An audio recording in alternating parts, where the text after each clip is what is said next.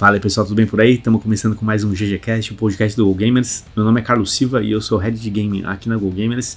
E a nossa conversa de hoje é sobre um painel clássico já da Pesquisa Game Brasil, que é o painel Pais e Filhos, onde a gente fala sobre o comportamento dos filhos através dos pais que jogam jogos digitais ou também que não jogam jogos digitais, mas que de alguma forma enxergam seus filhos como gamers, entendem o seu tipo de consumo, participam e jogam também. Então é isso aí, aperta o play e segue a Classic GG.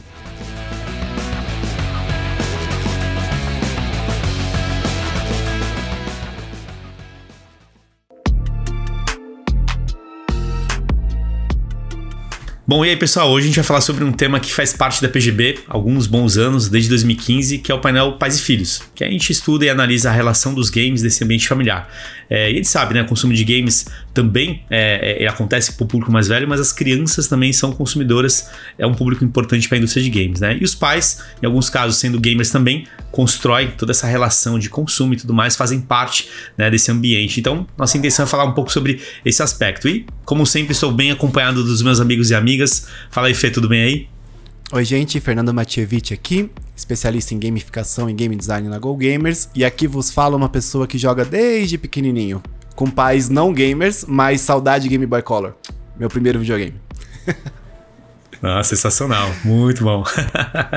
fala aí, Maurão, beleza aí? Olá, Mauro Berimbau aqui, professor universitário, pesquisador, consultor da Go Gamers, analista da PGB e eu jogo videogame também desde criança.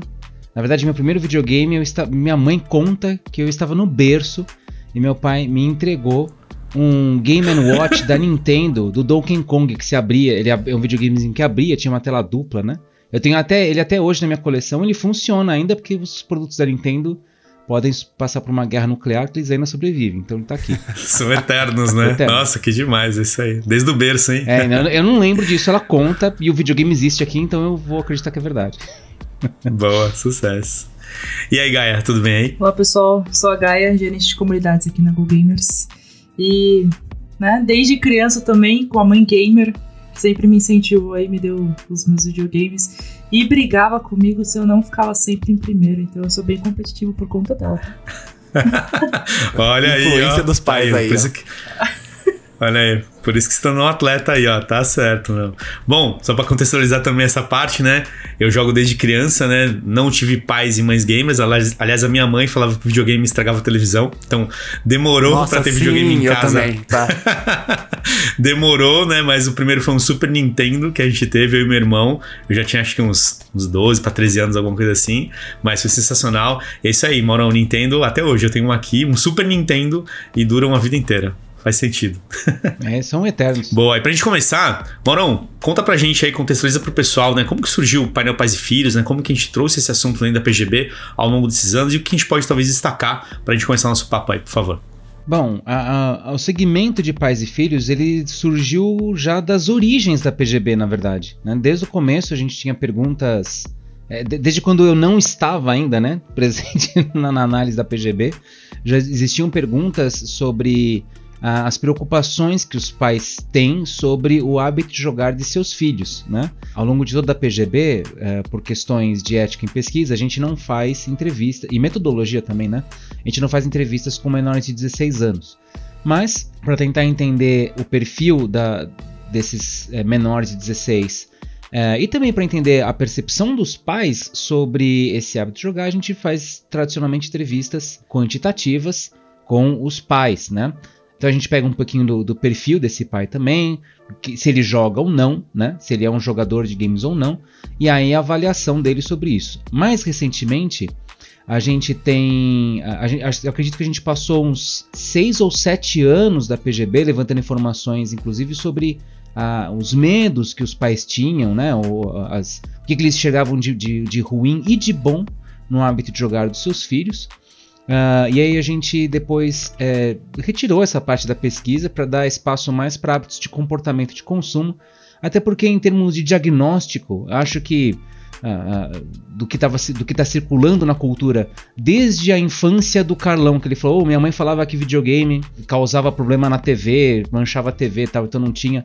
E até hoje esses, esses, esses preconceitos, não, perdão, esses conceitos, essas ideias perduram, né? Então, acho que esses sete anos de pesquisa ajudou a gente a criar um diagnóstico, entender esse cenário. Por um momento a gente interrompeu isso. Quem sabe no futuro a gente volta e vê se teve mudanças, né?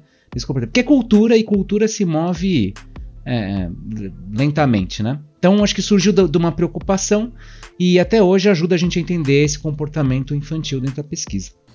Bom ponto. E aproveitando, já que você tocou nesse, nessa questão, Mauro, é, quando a gente pensa no passado e até hoje mesmo, né? Essas associações, esses conceitos que existem, né? Ah, videogame ou, ou os jogos são coisas dos meninos, né? É, mas a gente viu né, uma parcela significativa de meninas que também hoje consomem. Quando a gente vai até público adulto, né? Temos mulheres, né? Também parcelas importantes, mas a gente ainda tem esse cenário, né? Esses conceitos, né? É, talvez no futuro, né, com todo esse movimento que a gente tem hoje, né, da indústria é, e dessa relação dos pais também com esse ambiente de games, isso pode mudar, né? Talvez esses conceitos ou essas questões que são mais do passado, mas que você comentou, né? Estão aí de alguma forma ainda batendo na porta, né? Olha, antes de responder isso, eu queria saber da Gaia. É, ela como, jogando games desde criança e atleta também, né? É, como é que foi essa relação para você é, ser menina e jogadora de um jogo de guerra, né? Uh, você sentia choque, sentia conflito, era intenso, não era intenso, era, você sentia que era maior que as pessoas, preconceituoso. Conta a sua versão da história. É, tem uma grande coisa que acontece hoje com as mulheres no mundo do, de jogo de tiro, assim, que eu comecei não colocando meu nome, eu colocava um nome genérico. Porque quando eu colocava Amanda Gaia, os caras falavam, ah, volta pra cozinha. Tinha que ser mulher. Então, é, eu comecei a mudar o meu nick pra eu não ter nenhum tipo de atrito, não ter nada. Mas quem sempre me incentivou mesmo a falar assim, meu, independentemente se você está lidando com um time só de homem, não tira o seu nome. Porque você vai crescer é, dentro do jogo, você vai se desenvolver dentro do jogo. Sempre foi minha mãe. Então ela, ela sempre foi contra eu colocar nicks neutros, é, eu colocar nomes aleatórios, até mesmo utilizar o meu nome coreano, para ninguém saber se era um cara, se era uma menina, enfim. É, justamente pra não ter tipo, nenhum, nenhum tipo de problema. Mas ela sempre me incentivou a manter, a Amanda Gaia mesmo, e já era.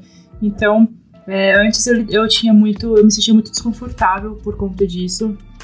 Mas depois que eu fui me desenvolvendo mais nos jogos, é, inclusive nesse mundo, eu não ligo mais, assim. Hoje eu, eu tenho zero problema se um cara falou alguma merda, assim, ou se até mesmo uma outra menina falou alguma merda porque você joga é, menos, ou enfim, mais, porque tem gente que, que é bem aquilo, ah, eu errei porque a Gaia não me deu um cover, ah, eu errei porque isso. Então, tipo, eu já não me, não me sinto mais desconfortável, eu dou risada, eu deixo passar, e eu foco sempre no meu crescimento dentro ou fora do jogo. Então isso para mim hoje em dia já não é mais nenhum tipo de problema. E Gaia, mas você, você sentia é, essa é, essas críticas que você ouvia, esses ataques, é, na verdade é um ataque relacionado à, à cultura de gênero que a gente tem, né? Volta para cozinha, por exemplo, é, envolve um preconceito que está inscrito aí, né? Mas é, você sentia isso também em outros jogos que você se, se você jogava outros jogos online, né? Você sentia isso em outros jogos também? Ou você achava que é uma questão mais desse território competitivo? Como é que você se sentia com isso? Eu também jogo LoL, tá? E eu sinto que a comunidade do LoL foi um pouco pior do que a do próprio Warzone em si. Pior, cara? Foi pior.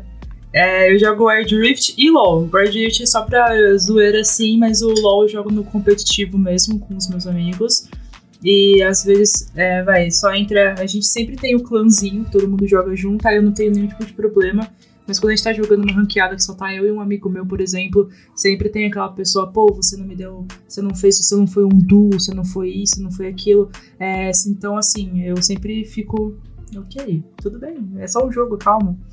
Então eu sinto que, que hoje em dia, até mesmo as pessoas que levam isso como profissão, elas não têm nenhum tipo de desse tipo de problema, assim, desse tipo de tabu, porque elas. É porque é uma profissão delas em si. Mas tem muito o que a gente chama do, dos random, né?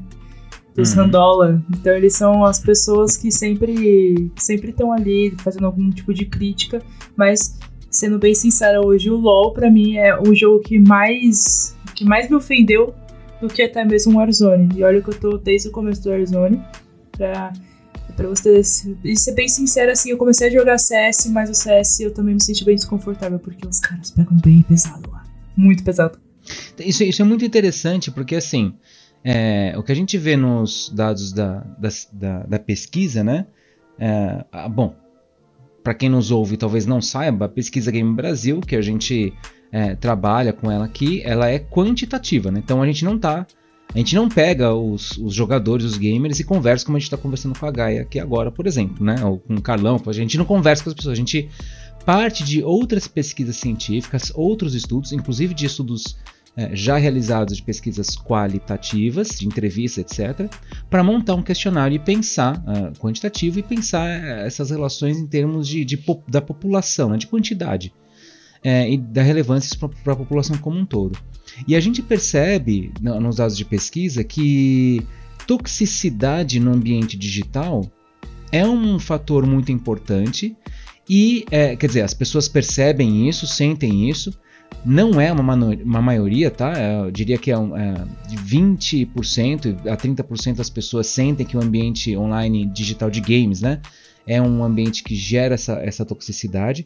Mas os meninos aparentemente sentem tanto quanto as meninas. As meninas sentem um pouco mais isso, especialmente quando é relacionado a é, questões de sexualidade. Isso é mais marcado, elas sentem mais essa Tipo esse comentário que você acabou de usar, Gaia, de é, é, vai para volta para cozinha, uma coisa assim, né? Ela sente um pouco mais, mas é, é, é, os dois lados sentem. O que leva a gente a pensar que uh, uh, isso é um fenômeno, talvez uh, promovido por um espaço da internet que é competitivo, é o jogo, é que está na disputa, e aquilo sobe a cabeça e a pessoa fala é, coisas e que na verdade ela está ali também protegida pelo anonimato da internet, né, e do game, tá com outro nome, né. E curiosamente, o League of Legends que você citou, né, o LoL que você citou, é, ele aparece em termos de público que o consome, ele aparece equilibrado em termos de homens, e, meninos e meninas que jogam, né. Então a gente até supor, bom, daqui deve ser um espaço menos tóxico do que um ambiente, por exemplo, como o Call of Duty, que tem muito mais meninos, ou Counter-Strike, é muito homem que joga e poucas mulheres. Então, quando a gente supõe, né, que quando homens aparecem ali, oh, perdão, quando mulheres aparecem ali, isso seria um, um problema, né? Uh, e eu acho que toda essa informação é importante, Carlão, voltando para a pergunta original que você fez, Mauro, olha, o jogo é mais para é mais para menino, uh, a gente acredita, né, que jogos são, mais para meninos, será que no futuro vai mudar alguma coisa? Olha só que é curioso. Em termos de comportamento de consumo que a gente vê dentro da PGB, as mulheres, as meninas, enfim, de qualquer idade, têm cada vez mais pertencido ao espaço dos games. Quer dizer, nós temos hoje jogos. Acho que tem duas coisas. Primeiro, que essa visão do jogo ser só de menino tem caído, era uma coisa que surgiu especialmente na publicidade do, do final dos anos 80 e 90, que os, os jogos foram muito posicionados para esse, esse público. Enfim, isso foi, foi, se, foi mudando mais claramente com o tempo, voltando mais para jogos para a família, como a, o Nintendo, a Nintendo Wii reforçou muito, né? O Nintendo Wii reforçou muito em propaganda, né? jogos para todos. E até hoje a Nintendo tem esse esse perfil. Acho que eu tô fazendo muita propaganda da Nintendo, não tô sendo patrocinado por eles não, tá, cara? É só uma questão de realmente Será? De Vai ser o Zelda daqui a pouco aí, ó. Tem motivos, hein? Antes fosse, eu não, não ligaria, não pode dar mandar o Zelda. Não... É um jeito de marketing por conta do Zelda. Não vou ficar chateado, pode mudar, CPI tá? CPI do Mauro, vamos lá. Mas eles têm esse perfil de ser mais. Uh, ter cuidado com, com o espaço online, ser um espaço mais permissivo para a família. Eles têm algumas preocupações administrativas mesmo, assim, desse processo, né? É, então a gente vê que cada vez mais isso tem sido tornar essas preocupações, ou de novo retomando um caso que a gente já falou do outro podcast, do caso do Mortal Kombat, que as mulheres eram muito feminilizadas, né, é, closes na bunda, peitos quase, né, decotões, né, e a comunidade falou não, gente, não precisa, né e respeitaram e fizeram roupas diferentes para todos os personagens. Eu acho que esse tipo de comportamento tem se movido aí nos últimos talvez 10 anos quase, Uh, e tem mudado esse comportamento, construído um espaço mais aceitável para vários tipos de jogadores diferentes. Até do ponto de vista de marketing, isso é importante, porque o que, que impediria meninos, meninas, homens, mulheres, não importa, jogarem League of Legends? Né? Não, não tem. A única coisa que seleciona as pessoas talvez é a temática, a habilidade que a pessoa tem, se ela, se ela gosta do tema. Mas em, em termos de gênero da, da, pessoa, né? Não faz diferença se qualquer um deles. Então, uh, existe uma preocupação de construir cada vez espaço mais saudável, porém.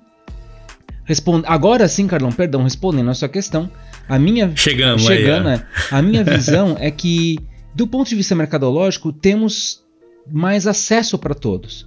Mas talvez do ponto de vista de comportamental, falta a gente olhar casos mais específicos mesmo para entender o quanto que o ambiente de cada jogo, de cada espaço online é permissivo ou é tóxico. Será que essas, esses discursos, por exemplo, que a Gaia ouviu, ou que nós ouvimos também, tá? Porque quando a gente joga online, é, é, é, que a gente tem a sorte de jogar muito online conosco, né? Entre amigos, assim, né?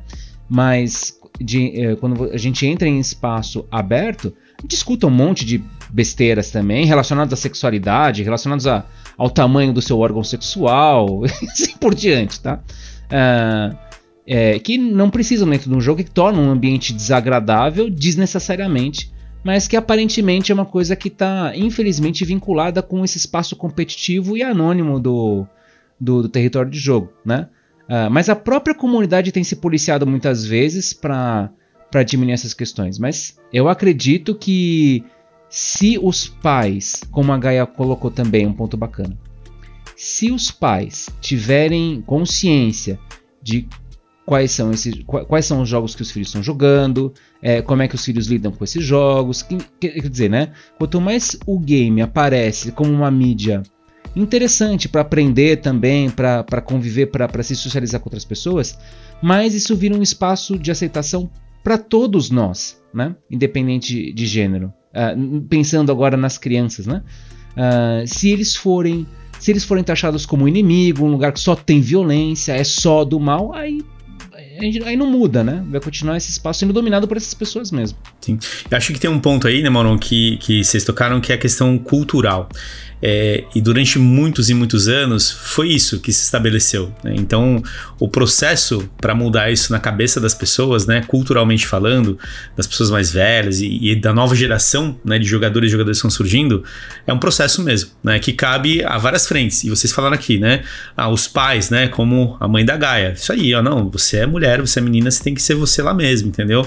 E, e ser respeitada por isso, né? A indústria de games também, por outro lado, entender esses ambientes tóxicos e o que fazer para isso, né? Eu lembro que do LoL mesmo teve uma época, não sei se isso ainda a Gaia pode dizer melhor, que eles, eles desligaram o chat, né? Se não me engano, é porque é, eles perceberam que o que estava sendo construído ali era exatamente o que a Gaia falou, um ambiente que eles não queriam para o jogo, né?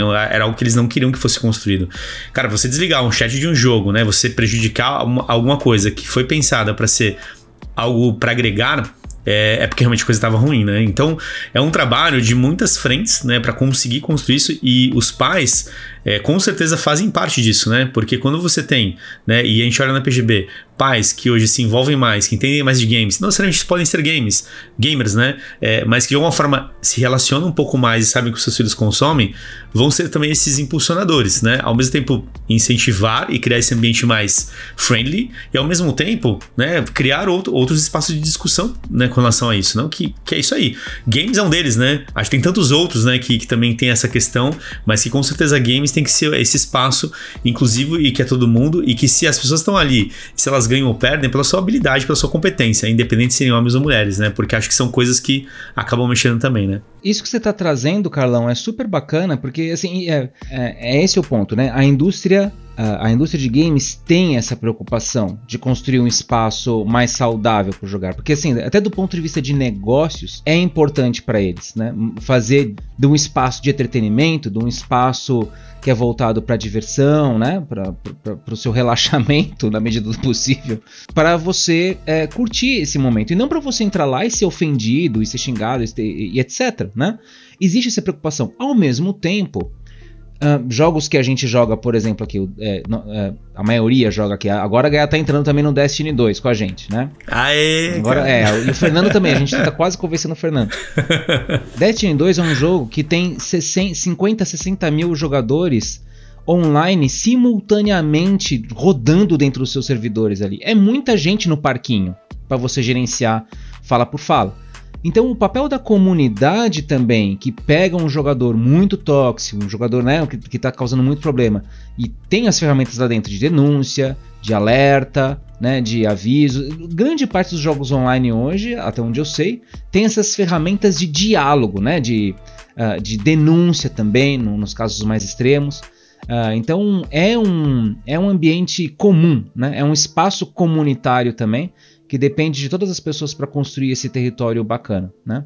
Uma coisa que é, talvez valha a pena a gente refletir é que algumas vezes a gente acha que sempre a, a, nós, né, ou os nossos, nós mesmos, ou os nossos filhos, ou os nossos amigos, somos as vítimas. Mas é sempre bom colocar as coisas em perspectiva para saber também se a gente algumas vezes não está sendo o bully também, né? De estar tá fazendo alguma coisa. É tão escrito algumas coisas na cultura que a gente ofende sem saber algumas vezes, né? Então, a, a preocupação primária de transformar esse espaço num espaço legal para todos é o mais importante. Que se você for, puta, desculpa, desculpa, Fernanda, não sabe, desculpa, cara, não sabia que isso te ofendeu. E isso talvez já faça a diferença, sabe? Reconhecimento, né? É, por exemplo, o Valorant ele tem mais de até janeiro do ano passado foi mostrado que tinha mais de 1.4 milhões de pessoas ativas por dia no Valorant. Isso no janeiro do ano passado, não tenho essa, esse dado atual. Mas é uma coisa que eu começo a ver, inclusive pelo pessoal que eu jogo em conjunto, é que a gente prefere jogar um PVP, um frenético, que é uma partida rápida e não é, é, é não é ranked, justamente por ter menos gente que tá ali com os nervos à flor da pele, tá xingando Deus e o mundo, porque assim, é, no LoL, por exemplo, quando eu jogo Ranked, que eu sofro tudo isso. Se eu jogo um aranzinho aqui e ali, eu não sofro nada. Tipo, o pessoal se junta ali. Isso não vai interferir na sua colocação. Então eu sinto que quando você pega nesse ponto fraco de da pessoa querer. É, é muito por ego, não sei, não sei o que acontece, mas eu sinto que é muito por ego, principalmente no Valorant, tá? Por conta disso. Porque, assim, quando eu jogo um frenético, tem gente que se exalta lá e aí você vai ver uma pessoa que acabou de começar, mas tudo bem. Só que eu não vejo isso acontecendo num frenético que não é um jogo, que é um jogo mais casual nesse, nessa parte do Valorant, que você tudo bem você perder ou ganhar, isso não vai interferir na sua pontuação. Mas se você perder na Ranked, pode ter certeza que lá no top mundial você vai estar lá para por último, então eu sinto que às vezes isso eleva um pouco os nervos das pessoas, essa questão de, de top, de, de é, mundial de global na sua posição. É, até mesmo as pessoas falam assim: ah, você joga Valorant, qual que é o, o, seu, o seu elo? Aí você fica tipo, como falar que eu sou um prata? Aí a pessoa fala, ah, sou prata. Aí outro chega, nossa, você é prata, eu sou ascendente, que que é isso? Mas, Ga Gaia, perdão, explica para as pessoas que não jogam, assim, claro. um pouco dessa classificação, só pra galera entender. É, assim, no Valorant, por exemplo, você começa com ferro, que é basicamente o nada. E aí você, é, exatamente, você acabou, você acabou de começar. Só que aí você vai jogando, você vai pro ferro, pro prata, pro ouro, e assim você vai subindo. Então, é, quanto mais você joga, mais vitórias você tem, mais você pegando, vai pegando as pessoas que realmente sabem jogar. Então, no ferro, basicamente, é a pessoa que só quer aquilo, que, que só quer ficar atirando, e vai, hoje eu tô, no, eu tô acima do ouro, e lá são as pessoas que realmente querem é, um patamar um pouco mais estratégico. Eles vão pelo objetivo do jogo. Que o objetivo é você precisa vencer é, e fazer o plant ou o desplante do bomb. Então esse é o objetivo hoje do Valorant. Então se você fizer o desplante e você vencer a rodada e você não matou ninguém, você cumpriu o objetivo. Só que eu acho que tem muita gente que ainda fica muito, meu Deus, zero kills, noob. E eu fico tipo, mas a gente tá ganhando, não tô te entendendo.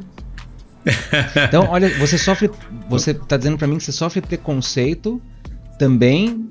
É, até pela, pelos status no jogo, assim, dependendo do que você faz, a galera vem Exatamente. em cima. Exatamente. É, é, pra você ter uma noção, tem muita coisa no Valorant que até mesmo skin, tá? É, a gente fica brincando que a skin é, que quando você pega uma arma é uma arma cinza, não tem nada.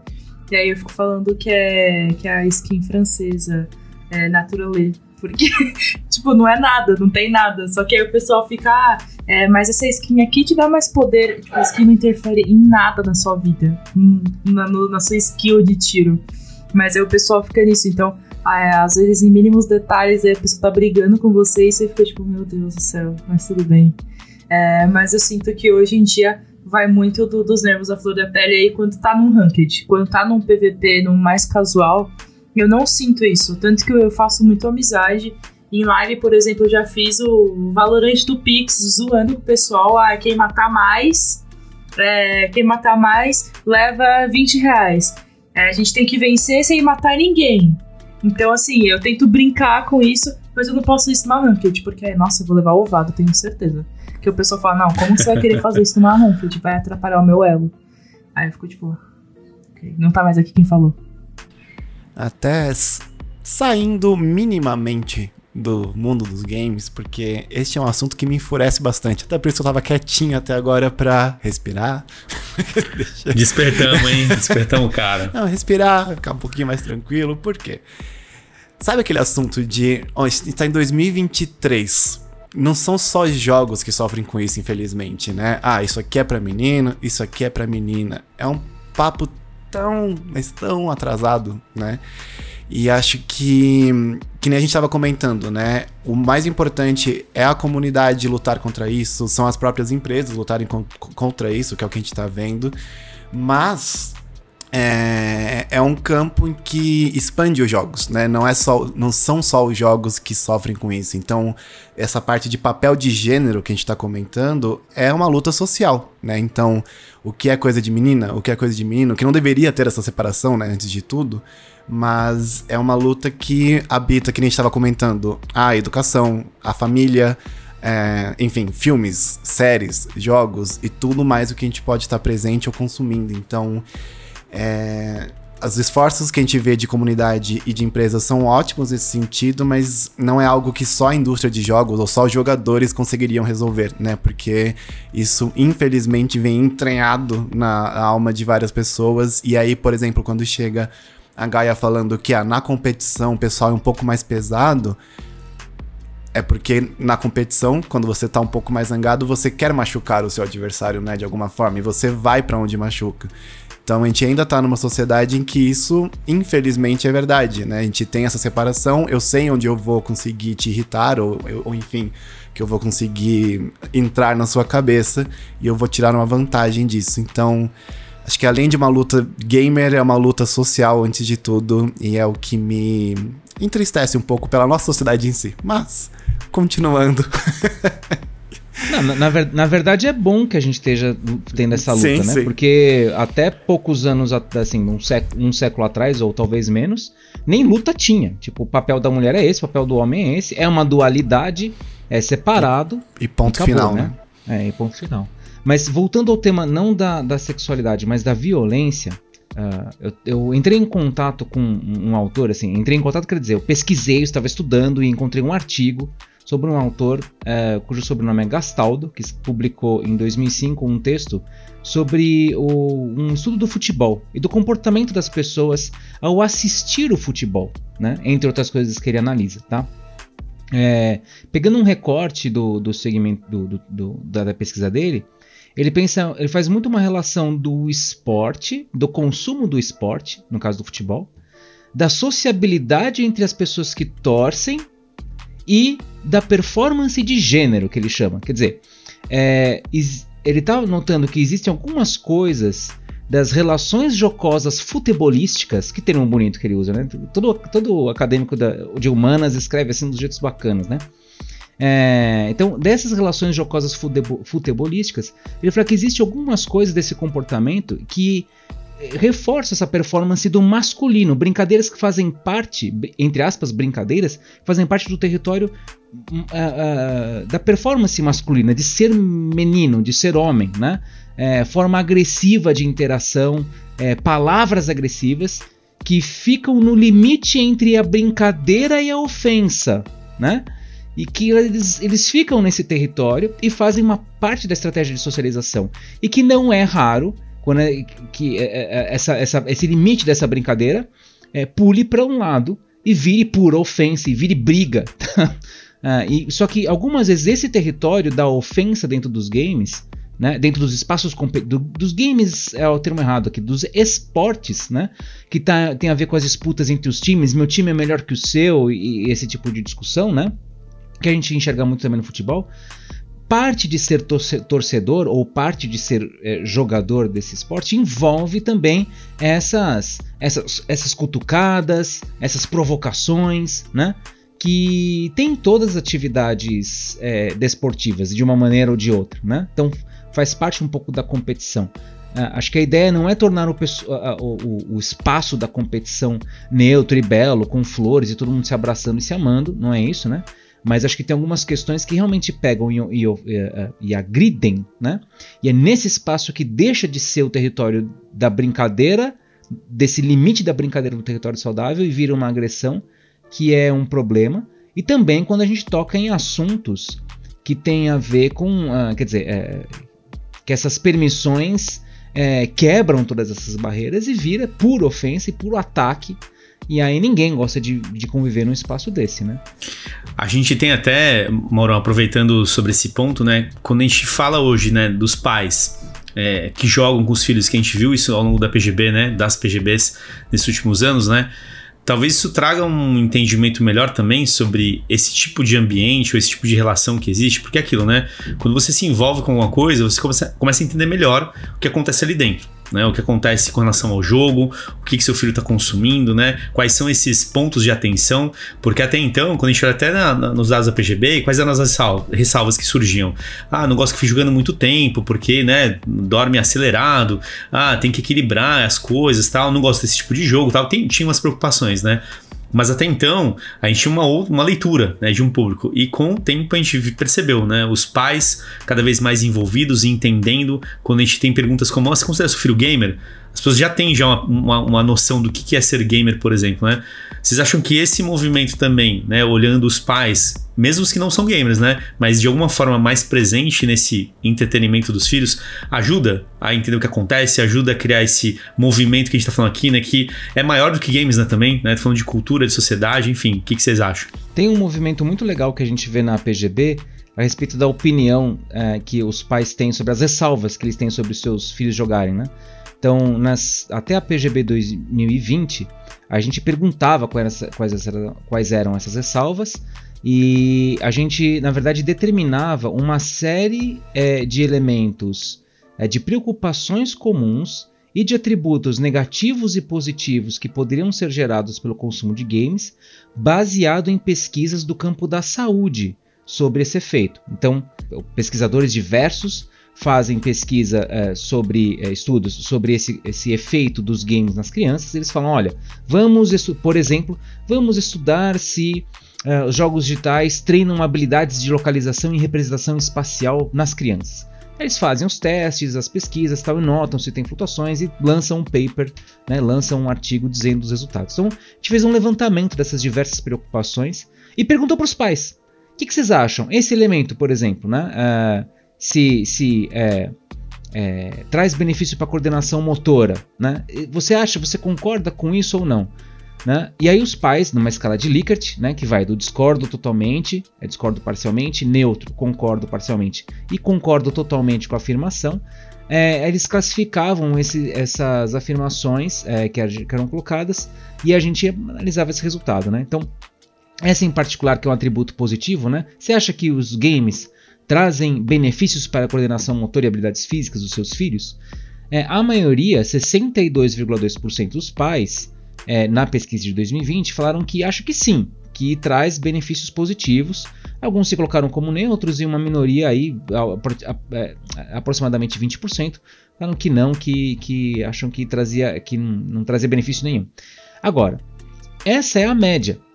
Quando a gente separava a opinião, né? A, a, a, quando a gente filtrava essas, essas respostas pelos pais que só quem eu só quero só pais que não jogam jogos digitais, eu quero pais que jogam jogos digitais e eu quero pais que são gamers, que são hardcore gamers, que curtem game mesmo, tal. Geralmente os números ficavam a opinião ficava num número semelhante, mas quanto mais o pai era envolvido com os jogos, mais favorável ele é, menos, menos intenso ele era na, na, na, na sua opinião do ponto de vista negativo. Então, é, no caso de é, benefícios para coordenação motora, quanto mais gamer o pai era, mais ele acreditava que isso ia trazer benefício. A gente perguntava assim: atrapalha o desempenho da aprendizagem da criança, né? Os games. É, deixa eu ver quantos que de, quanto que deram aqui na época. Ó, 46, quase metade, hein? 46% dos pais disseram que sim, que atrapalha. Eles acham que atrapalha a aprendizagem da criança, né? Mas, quanto mais o pai era gamer, menos intenso esse número. Para o gamer caía para 42, 41 por aí, né? Quer dizer, eles também concordavam, mas eles aceitavam mais, eles se enxergavam, eles vêm com, melhor, com eles vêm com menos crítica, ou menos peso o, o comportamento do, do, jogar, né? Uh, e eu acho que isso é uma verdade para tantos atributos, né? Eu não, minha especialidade em educação é tá na educação nível superior, não sou um educador, assim, um pedagogo, né?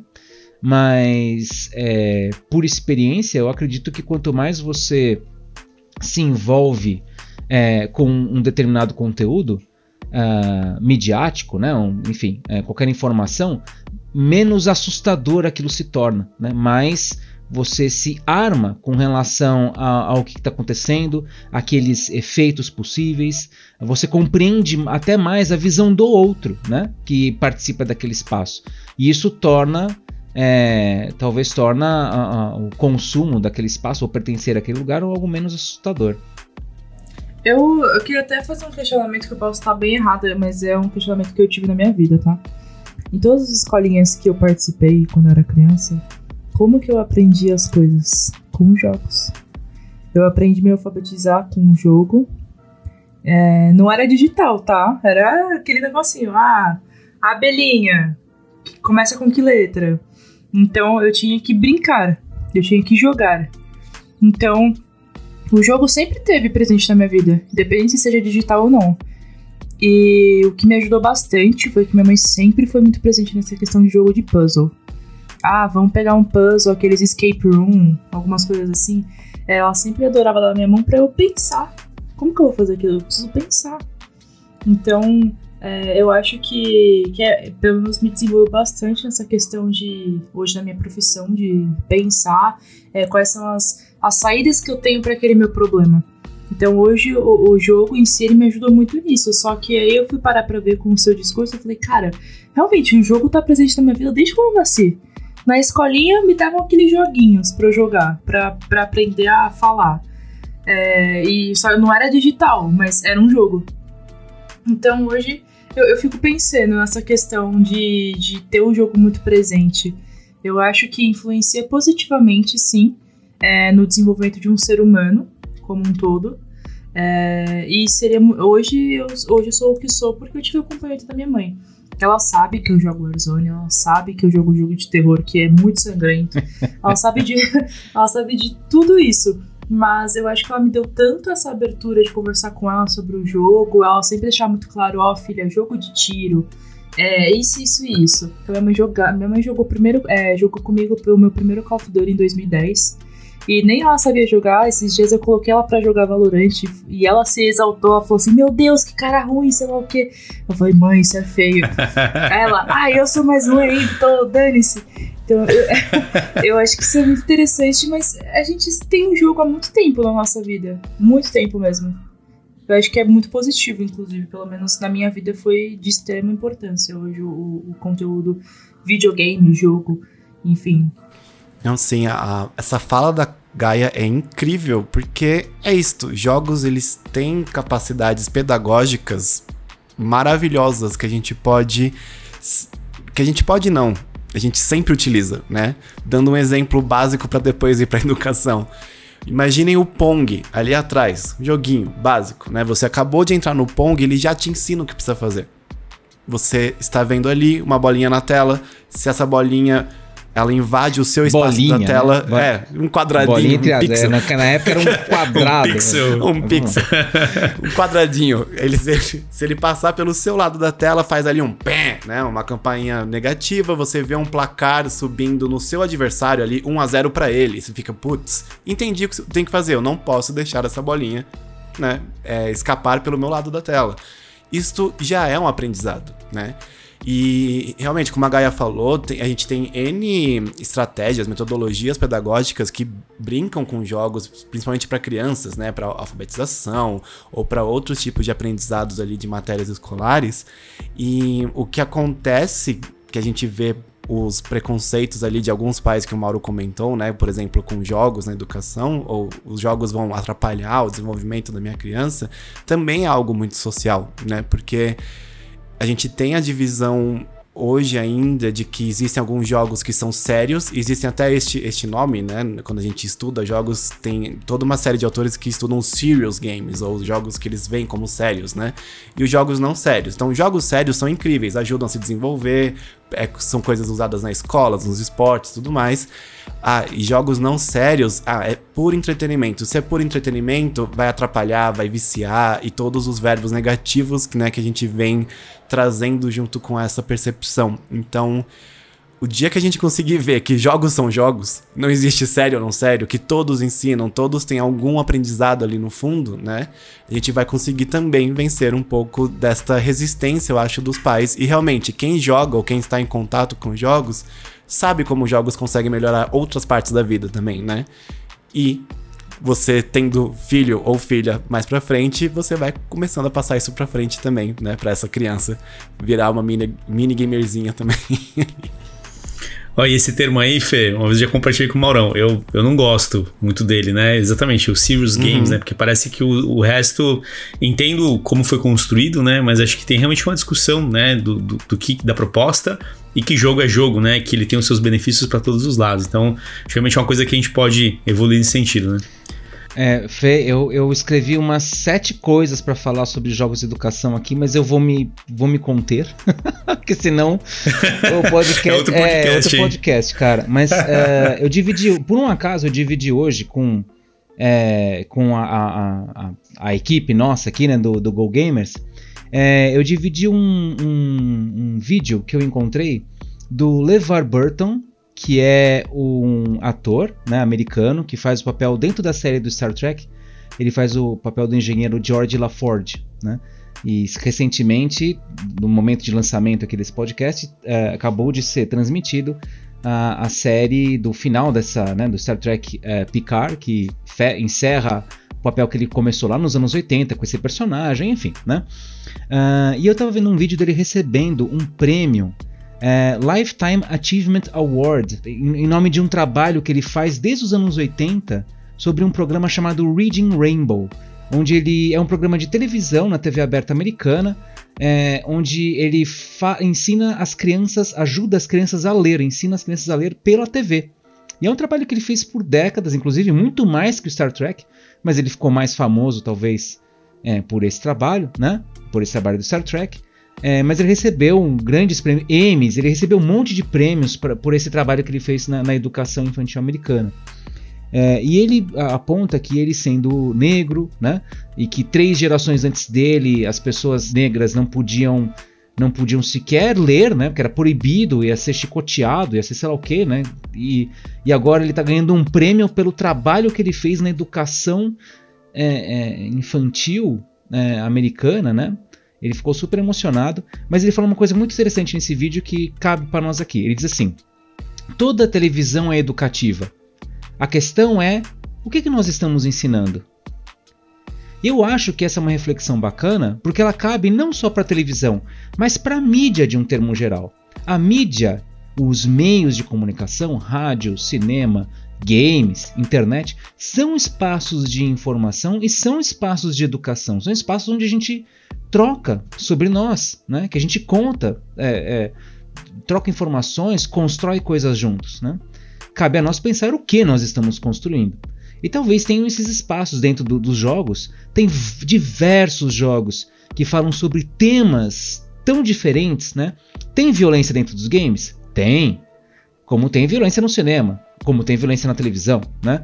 Mas também tem tantos outros temas que são abordados, como relacionamento de, entre, entre pais e filhos, amor entre irmãos, é, é, conquista de uma pessoa é, amada, é, inclusive temas polêmicos, como por exemplo violência infantil. Tem uh, alguns jogos, é, acho que é Little Nightmares, que é um jogo fantástico que você joga papel, no papel de uma criança que luta contra um monstro, né? Vocês já jogaram esse jogo? Esse eu não conheço. Little Nightmares está na minha lista, mas Unravel, Unravel 2 principalmente, ele também trata sobre isso. Ah, então, cara. Então, olha só, são jogos que você entra nesse espaço pelo entretenimento, talvez um pouco como o cinema, você entra nesse espaço pelo entretenimento, mas você sai de lá com uma mensagem forte, tá? Existe esse território nos jogos, mas eles ainda não são reconhecidos dessa maneira, eles não são. Uh, de novo, né? Nós ainda somos os fabricantes de brinquedo, né? Nós ainda. O que, que você faz? Eu faço joguinho, né? A gente ainda está estigmatizado. Os jogos, na verdade, passam por esse estigma do brinquedo. Então, acho que é um pouco do nosso papel aqui, profissionais desse campo, de re repensar, de ajudar as outras pessoas a entender que existem outros conteúdos tão interessantes quanto, que não precisam ser violentos, não precisam ser tóxicos, que tem tantas outras informações bacanas, como por exemplo a Gaia colocou, dos, dos jogos quebra-cabeça, né? De, que inclusive estão muito vinculados à educação. Né? A educação é um jogo, cara, você tem que fazer pontos ao longo do seu semestre, tira a nota de 0 a 10, você tem um objetivo de pontos para você passar, se você não, não passa, você é punido, tem um chefão no final que é a prova do final do semestre, sei lá. Enfim, é, mas isso é um outro assunto, estou divagando, perdão. Agora você me segura que eu já tenho mais ideia de dois podcasts com a sua fala. Opa, isso aí, ó, pautas novas, né? Só complementando aqui o, o Mauro antes da Gaia, é, eu tenho até exemplos de caso, né? Casos comigo mesmo, né? Nessa questão de, de como que os jogos eles têm que ser vistos realmente por outra ótica. É, teve um. No final do ano, né? Eu tava jogando Overcooked né, com, com uma amiga da família. O que, que o Overcooked ensina? Te ensina a cozinhar? Não. Você não vai aprender a fazer sushi, hambúrguer, não. Conta um pouquinho, mas conta um pouquinho ensina? do jogo, como é que é. Vamos lá, Overcooked como funciona, né? É um jogo que você pode jogar solo, mas o grande lance é você jogar em co-op, onde você vai montando pratos, né? Você trabalha num restaurante, conforme você vai evoluindo as fases, você vai montando esses pratos, né? Em restaurantes diferentes, e o objetivo é você ter o tempo, você tem lá os, os pedidos chegando, o tempo para entregar os pratos, você tem que pontuar. Então, quantos mais pratos incorretos você entrega, mais você pontua e você marca as três estrelinhas. É isso aí, próxima fase, né? Só que vai ficando mais complexo, né? Porque o jogo traz a brincadeira. Tem hora que o restaurante ele tá em cima de dois balões flutuando e azarezando. Então você tem que jogar o arroz pro amiguinho, colocar na panela e ele tem que te jogar o prato. É uma doideira, né? O que, que ele te ensina, no final das contas, né? Sobre cooperação. Né? Ele te ensina sobre habilidade, né? É exatamente isso. Diálogo também. E quando né? algumas diálogo, pô, cara, tem tanta coisa, né, envolvida ali, e, e algumas pessoas, né, que estavam vendo, pô, que jogo é esse aí, cara? Pô, tá louco, meu, vamos jogar um FIFA aí, entendeu? Não, cara, não, tem, não tem, uma coisa não tem nada a ver com a outra, né? O, o, jogo não pode ser diminuído só pelo fato de ele ter uma temática infantil. Ele tem outras coisas ali dentro. E eu tava jogando com a molecadinha mesmo, né? Esse jogo. Enfim, então ainda existe essa leitura, né? De que, cara, não, cara, o negócio tem coisas que isso aí é, é o brinquedo mesmo, isso aí não ensina nada. E tem tanta coisa envolvida, né? Em um jogo só, um exemplo, né? Acho que tem vários que a gente pode aqui discutir. Mas enfim, é um trabalho, né? Acho que é um processo que a gente, né, também como consumidores, pode e pode trabalhar né, no nosso entorno social e fomentar isso, fomentar essa discussão. Né? Acho que esse é um ponto importante. Ó, oh, uma coisa que eu sempre vou falar: Banco Imobiliário me ajudou na minha saúde financeira, tá? Porque Olha hoje só. eu penso muito antes de fazer alguma coisa. Porque Banco Imobiliário é aquilo: você quer comprar tudo para vencer? Só que aí no final você pode estar sem grana até pra pagar os seus. Então, eu comecei, é eu comecei a aprender é, igual War. Todos esses jogos tabuleiro me inspiraram alguma coisa. Não só geografia, mas aprendi muita, muitas outras coisas com eles. É, mas, assim, igual você falou de cooperação, tem o último jogo que eu joguei nesse estilo cop foi The It Takes Two é basicamente, quem não sabe, é um jogo que você só consegue jogar se tiver com uma outra pessoa. Você não pode jogar sozinho, ele não tem a possibilidade de jogar sozinho. Por quê? Cada pessoa assume um personagem. Porém, para chegar no final da história, vocês precisam ter uma cooperação com o outro. Então tem momentos onde só você faz alguma coisa para ajudar a outra pessoa a fazer a dela. E com isso, você melhora a, tanto a sua comunicação, porque você está vendo a sua tela, mas às vezes você pode falar, pô, se a gente fizer isso aqui diferente, se a gente fizer isso. O jogo ele não é, ele não é intuitivo em algumas partes, tipo, ah, você não passou, ele começa a acender uma luzinha assim para você ir para algum lugar. Ele é dane-se você. Se quiser, vai ficar três horas passando essa parte aí que é muito simples. Que foi o meu caso, passei duas horas pra passar uma parte que eu não conseguia. E no final era extremamente simples. E eu só consegui porque as pessoas, é, a pessoa que tava jogando comigo, a gente conversou para conseguir chegar no final. E também, se for ver, muitos jogos hoje é a questão de cooperação, aquela questão de, de se comunicar. Um Call of Duty, por exemplo, você tá num PVP 5%, se você falar que você não morreu, o seu amigo que tá atrás de você pode morrer também. Então é muito de cooperação, é muito de jogar em time, é muito de saber, é muito estratégia. Então hoje, Valorant, por exemplo, é muita estratégia. Você tem que. Começou, começou o, o round, você precisa ter uma estratégia para você conseguir vencer. Então eu sinto que ah, tem muito jogo que a gente fala, ah, igual você comentou, que o pessoal ah, vai jogar uma FIFA. Meu, FIFA você também precisa ter uma estratégia. Não é só chutar uma bola. Então a gente sempre tem que. Hoje em dia eu sempre vejo qualquer tipo de jogo, o que, que hoje ele tá me agregando? Então, é, é até. Como que chama aquele, de jo aquele joguinho? É, Candy Crush. Você precisa saber, você precisa ter uma estratégia para conseguir vencer aquilo. Nem ele, que parece um jogo super simples, é simples.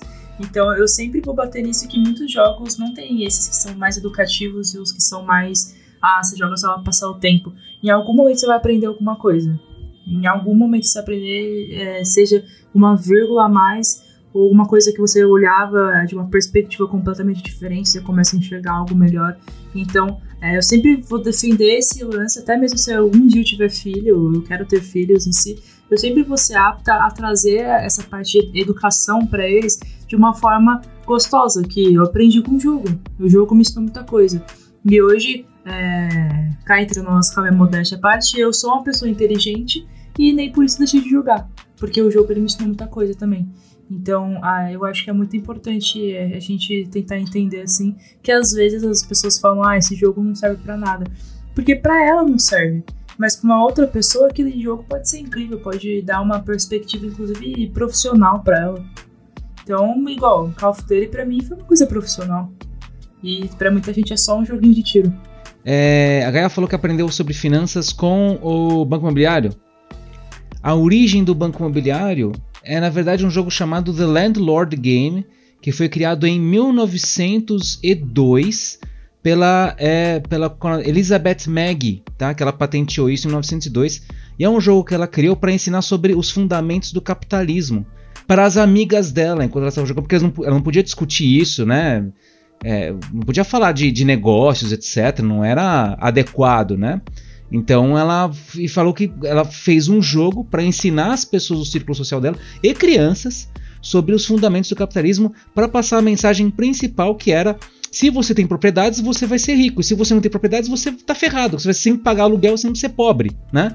E aí, claro, o jogo depois foi, foi comprado pela Parker Brothers, aí virou outras coisas, foi remodelado o jogo e virou o que a gente conhece hoje sobre como uh, Monopoly no, globalmente e no Brasil pela estrela como Banco Imobiliário. Mas ó, surgiu com a intenção de educação. Olha aí, ó, pega essa aí.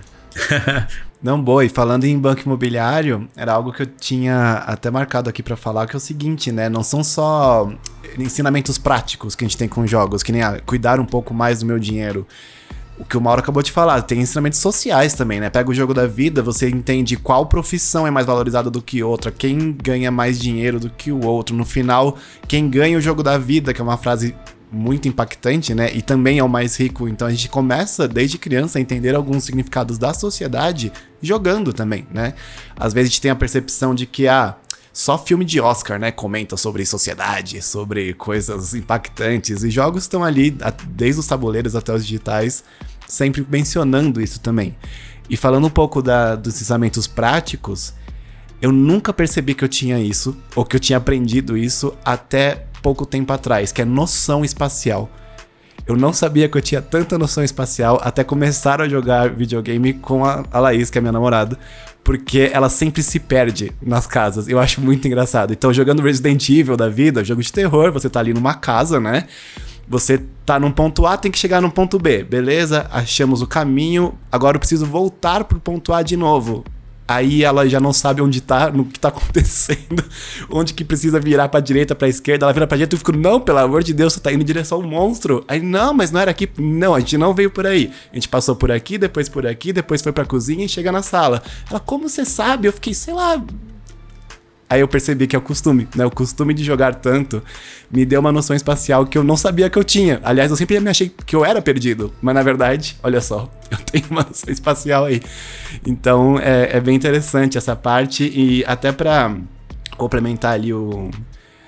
O jogo que o Carlão comentou ali, o Overcooked, né? Tem outro também que marcou na minha vida, que foi o Little Big Planet. Little Big Planet, um jogo ali da, do PlayStation, que quando lançou ali o trailer na E3, quando a E3 ainda existia, olha só. Eu lembro que eu fiquei fascinado. Nossa, Little Big Planet vai ser incrível. Aí eu mostrei para meus amigos, meus amigos, nossa, que jogo horrível. Ah, nossa, nada a ver. Cadê o tiro? Cadê a explosão? É, nada a ver. Não, mó infantil, né? Um, um monte de saquinho, um personagem de saquinho de pano. Eu fiquei vai ser bom. Aí eu comprei, aí eu comecei a mostrar para eles que também é um jogo que depende muito de colaboração, explora muito sua criatividade também. Você pode montar novas fases de jogo ali dentro, né, com as ferramentas que eles te dão.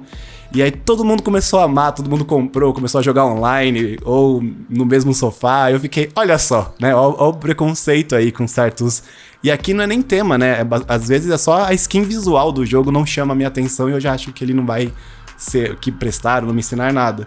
E aí corta pra faculdade, eu usei Little Big Planet num trabalho da faculdade. Então, ele foi bem marcante na minha vida. Foi num. E qual, e qual professor que você. que te xingou depois por você ter feito isso? Não, até que gostou. Foi de rádio e TV. Era para fazer uma não, propaganda ali, se não me engano, nosso cliente fictício na época era HBO. E aí eu fiz um, um, uma fase ali no, no, Little Big Planet em que você encarnava o James Bond, tinha um monte de coisa de ação, e no final, na verdade, era só. Ele saía da TV e era só um filme da HBO. Então eu fiz isso e a professora ficou, nossa, que inovador.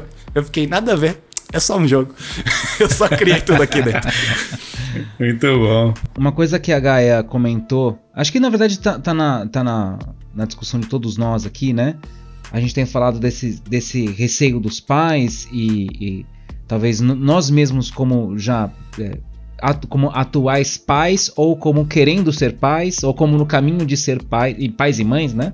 O que a Gaia fala eu acho que é muito importante porque é, eu sempre repito para os meus alunos quando eu estou falando sobre games para eles que todos os jogos são capazes de nos ensinar alguma coisa. Todos os jogos são capazes de ensinar alguma coisa pra gente. Nem que seja só sobre ele mesmo. Ou seja, só sobre como ele funciona, que ele tem regras e que essas regras precisam ser respeitadas para manter a coesão do círculo mágico do game. Porque se a gente não entrar em, se a gente estiver jogando o jogo da velha e a gente não entrar em acordo, que é um por vez, que primeiro começa o xizinho, depois a bolinha, ou vice-versa, né? se a gente não entrar nesses acordos, a gente não, a gente não, não age, a gente não existe dentro daquele espaço. Né? Então, a, a própria lógica de você entender regra, estruturas, a importância das regras para a coesão social, por exemplo, é um aspecto. Tá? Mas é, o que a gente vê dentro da PGB, quando a gente fazia, quando a gente uh, montava esses painéis sobre pontos positivos, atributos positivos negativos, e para as pessoas saberem, são vários, tá? Eu estava contando aqui, são, são 20 atributos que a gente pergunta, né? era bem amplo, tá? As, as questões que a gente colocava de pontos positivos e negativos para as pessoas é, é, é, considerarem, né? É, muitas vezes o que está por trás dessas visões negativas é, uma, é, é, é, um, é um movimento de culpabilidade da mídia pelos problemas, por outros, por série, uma série de outros problemas que não necessariamente estão vinculados a ela, mas é fácil culpar, sabe?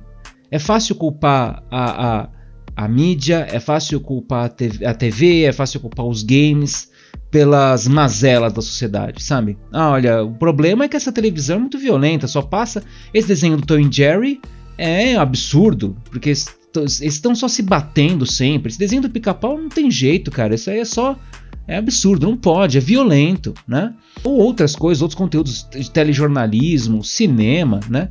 Quem, qual, qual mídia não foi criticada pelo seu conteúdo, né? E, e julgada para dizer, oh, o problema é esse, o problema é o conteúdo, precisamos ter uma televisão que tenha menos violência. Porém, qualquer publicitário, qualquer produtor de conteúdo midiático vai falar assim, cara, não tem jeito, quando a gente coloca um tiro, uma explosão, quando a gente fala sobre violência, as pessoas clicam, as pessoas se interessam, isso, isso mobiliza a, a, a um interesse da, das pessoas, sabe? Então é uma relação mercadológica cultural, perdão, né? Mercadológica e cultural complicada por trás disso.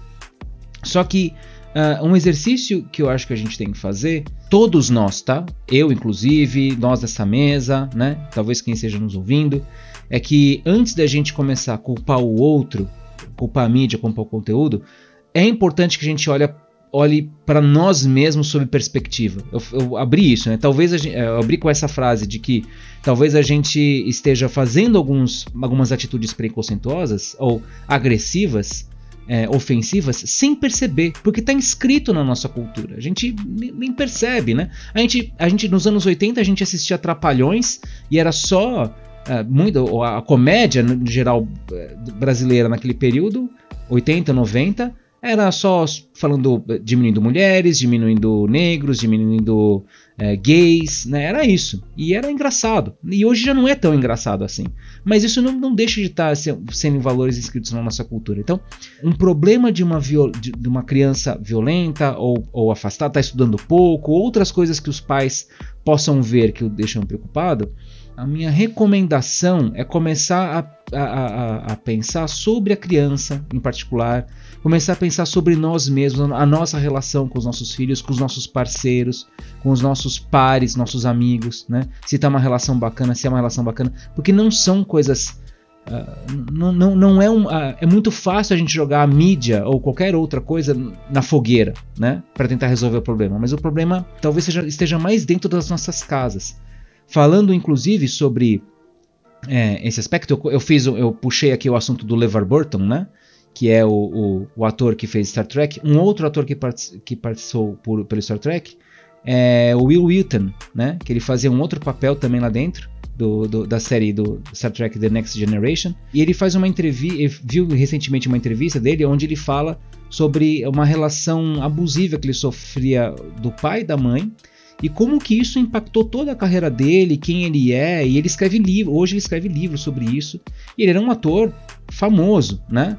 e passava por essa violência. E esse livro que ele escreveu e esses e, esses, e essas postagens, esses vídeos que ele faz falando sobre violência dentro de casa, né? É, começou a, a, É como se fosse aquela. Sabe, enfiar a mão no ralo, né? Um monte de gente começou a se aproximar dele e falar: Cara, também passo por isso, eu também. Atores, inclusive, assim, pessoas próximas. Ele, cara, eu passei por isso também, eu não sabia que isso era um relacionamento abusivo. Pobres pais, né? Quer dizer, parece que a, a culpa tá toda neles, mas não é isso. Eu quero dizer que talvez as questões, eh, essas questões que a gente fala sobre violência em mídia, talvez vale mais a pena nós olharmos para nós mesmos e como nós enfrentamos essa situação, porque nós aqui nessa sala, talvez estamos dizendo aqui que nós enfrentamos talvez isso bem, contornamos, ou estamos tentando ao menos, né? Eh, eu acho que essa reflexão é importante para a gente não, não, não jogar a culpa numa coisa que não está sozinha neste jogo, né? nesta, nesta relação, né? Nós também estamos consumindo e convivendo nesse espaço. É, tem uma coisa, tem uma coisa muito interessante que agora eu vou entrar num assunto completamente o que, que um jogo me ensinou. É, estava eu dentro de uma casa de um sítio com uns amigos e simplesmente caiu a energia desse sítio e a gente estava muito isolado. Mas aí você pergunta como que vocês adolescentes não tinha um isqueiro, um fósforo, a gente não tinha para acender uma vela. Eu jogava Green Hell com uns amigos meus que é literalmente você tá perdido na Mata Atlântica e você precisa sobreviver. E ele é literalmente é uma. Como posso falar? É literalmente um, um, um RP, por exemplo. É, tudo que acontece lá acontece com você. Se você não comer, você passa mal. Se você ele, não é, água, é um jogo de interpretação. Não, ele é como ele você dentro do jogo é como se você tivesse perdido na Mata Atlântica, literalmente. Então, se você ficar três dias sem beber água, o que, que acontece? Você vai ficando desidratado. Mas Sobrevivência é mesmo, literalmente, né? assim, tem níveis que ah, o jogo te ajuda a você ficar sete dias sem comer e parece que tá tudo bem. Mas tem o nível extremo do jogo que é, é você pa passando o que acontece hoje com o corpo humano. Se você não come no, durante o dia, você começa a ter dor de cabeça. E o jogo, ele retratava isso. Então a gente sempre jogava no máximo, no, no extremo, assim, pra gente entender mesmo como é que é, é pra ser feito. Então você poderia é, montar a sua cabaninha ali com, com folha de bananeira, você poderia fazer tudo. Mas se você não tomar água ou comer durante o dia, o personagem começa a ter dor de cabeça, ele começa um monte de coisa. Aí se você come é, alguma frutinha que você achou no chão, ele passa mal porque pode ser venenoso. Então ele literalmente está retratando a, a, vida real. E dentro do jogo ele te ensina como que você faz uma fogueirinha de fricção ali. Então, tipo, ele vai te mostrando quantas gravetos tem que usar, como que você faz, qual que é o sentido que você tem que girar. E nesse dia que eu tava com os meus amigos que a gente não tinha um mísero isqueiro, eu usei isso. Eu aprendi a fazer um negócio de fricção lá. E eu acendi um foguinho, mas foi um foguinho muito interessante que eu joguei na fogueira e começou a surgir. Então, assim, é um jogo que não me dava nada, que era só pra eu ficar sobrevivendo lá, lutando contra animais selvagens. É, não, não, se eu não bebia, se eu não tomava água, se eu não comia, eu tinha dor de cabeça. Então eu tinha que literalmente sobreviver. E o jogo, tipo, ele não me ensinava nada. Você tinha um caderninho com as instruções de tudo que tinha que fazer. Ah, a gente tem que fazer fricção, um foguinho com fricção. O que, que precisa? Ah, aqui no caderno tá escrito que são duas, isso aqui, isso aqui, isso aqui. Ok, vamos lá pegar. Então, tipo, você não achava facilmente. Para você pegar, é, por exemplo, graveto, você tinha que, o quê? Derrubar alguma coisa de árvore. Tipo, então você tinha que ir pela sua intuição. E aí, foi hoje que aconteceu. No dia com os meus amigos, eu fiz um mísero com dois gravetos. E foi. Só que é, é, um jogo que, assim, era só um passatempo com seus amigos. Ele ensinava literalmente você sobreviver na Mata Atlântica.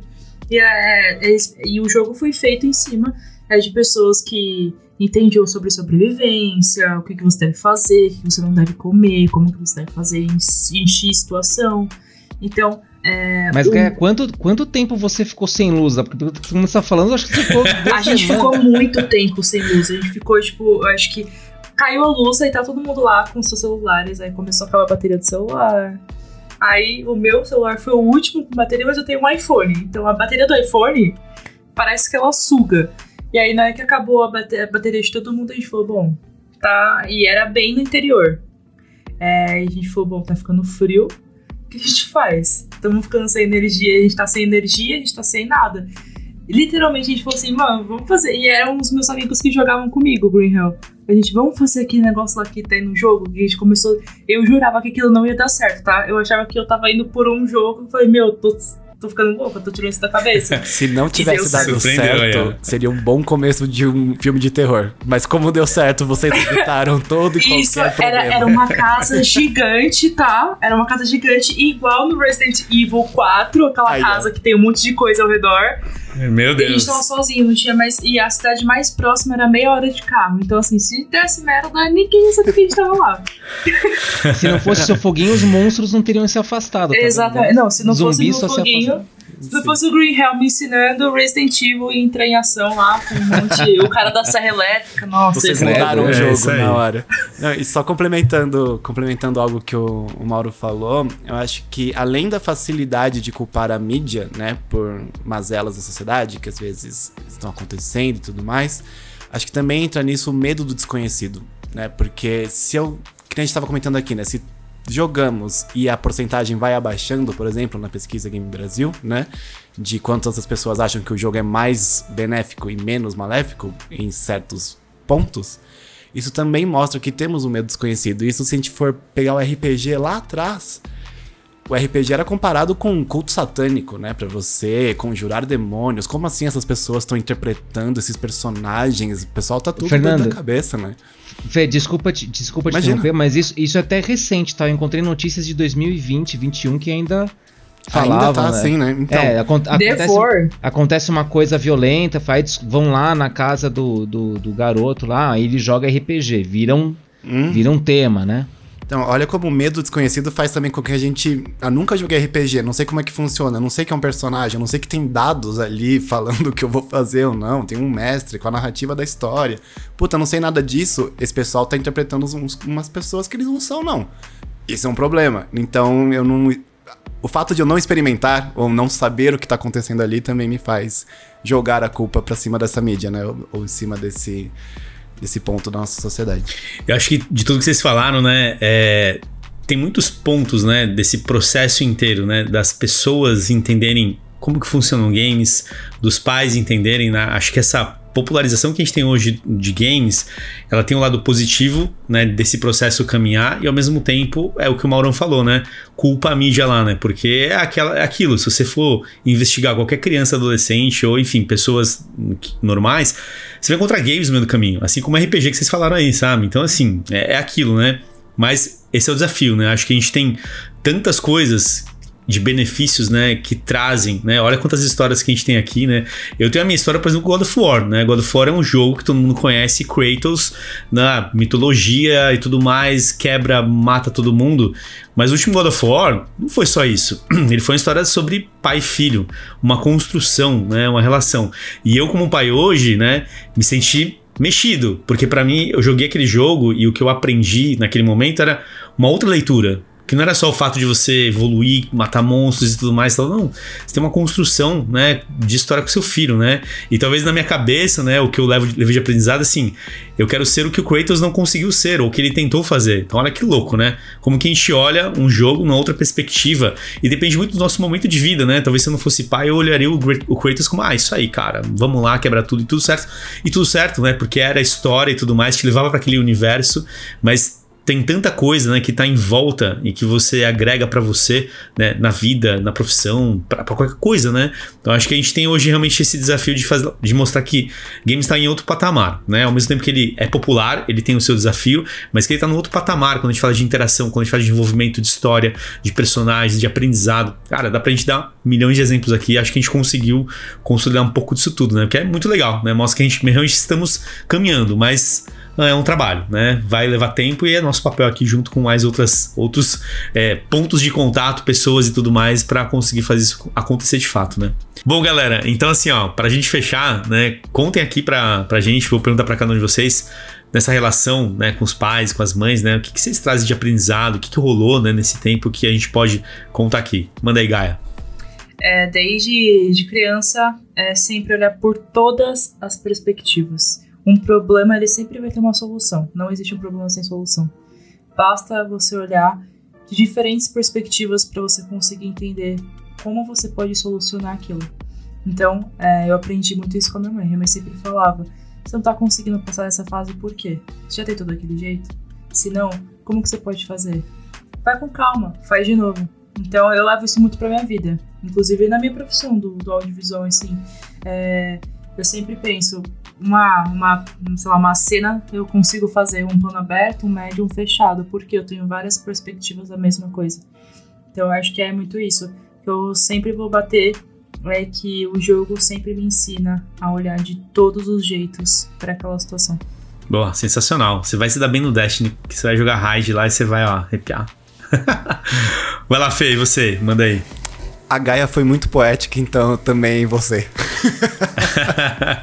eu acho que é algo que eu aprendi na relação, principalmente com a minha mãe, com os jogos, essa parte que a gente comentou, sabe? De conhecer o desconhecido e a partir de então criar uma nova relação com isso. Porque eu lembro até hoje o dia que eu, com muito medo, pedi para minha mãe que eu queria comprar um Call of Duty 4 Modern Warfare que foi meu primeiro jogo de tiro, né? Nunca tinha jogado jogo de tiro. Ela tinha alguns receios com jogo de tiro. Aí eu lembro que ali fui pedir, mãe, sabe o que é? Tem um jogo muito legal, tá todo mundo jogando. É todos os argumentos que uma criança junta ali para você poder convencer o seu pai. Tá baratinho, tem, tem, tá em promoção na Tá em promoção, é só tipo dois salários mínimos.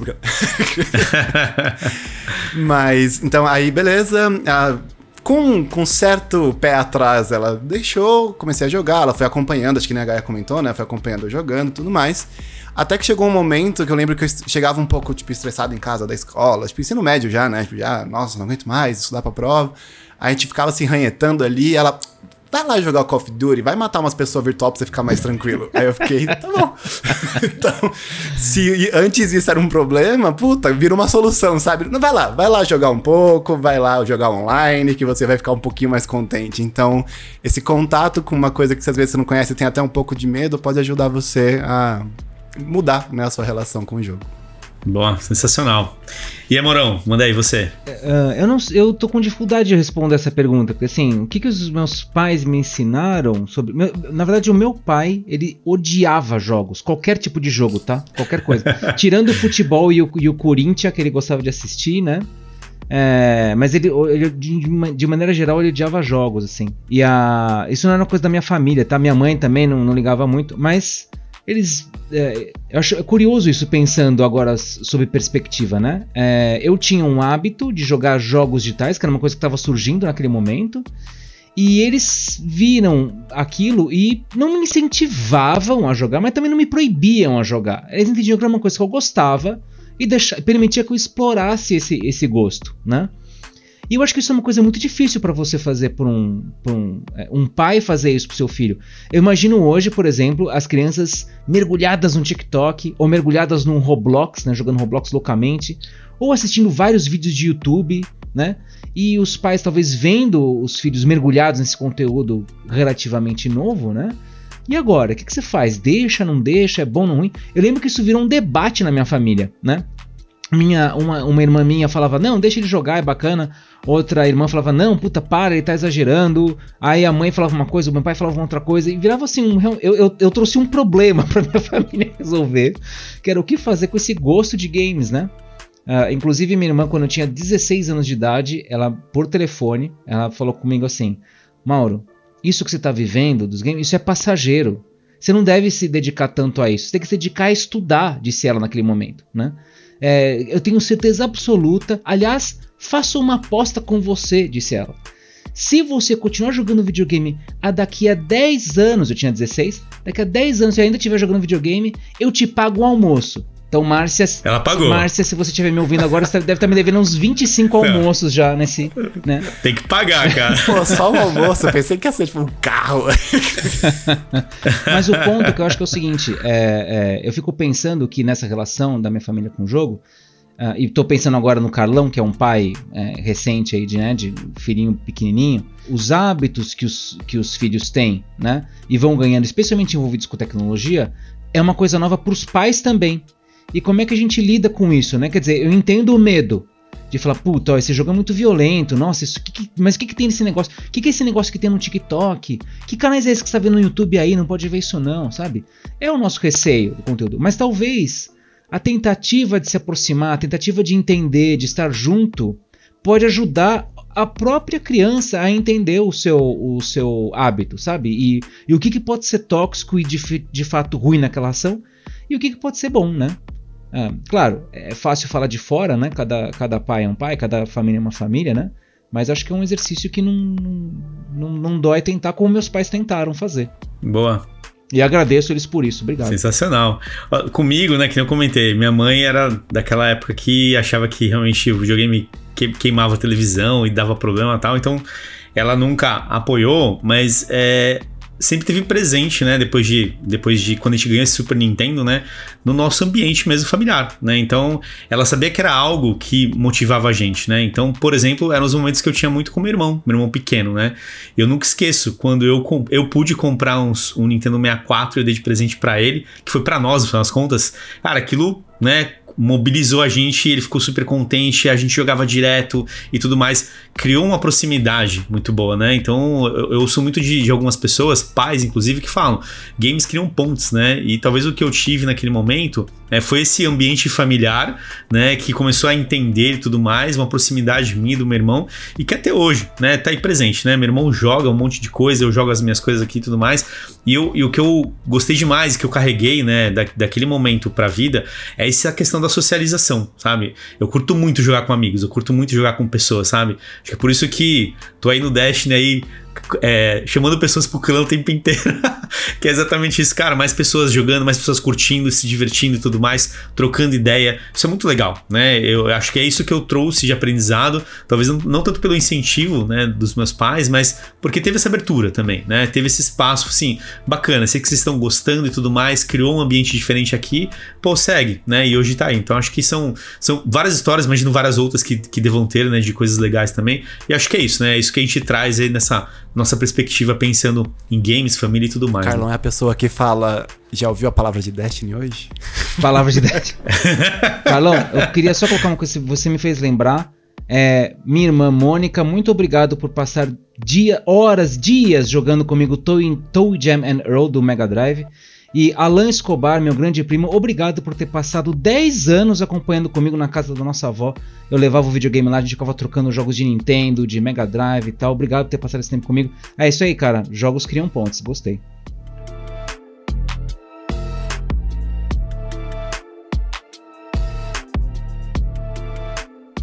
E é isso aí, pessoal. Obrigado você que nos acompanha aqui no GGCast e também no GoGamers.gg. Fica ligado, mais novidades sobre a PGB 10 anos. Em breve, um novo painel de marcas, painel de esportes e também mais informações sobre outros relatórios. É isso aí. Obrigado, valeu, até a próxima. GG.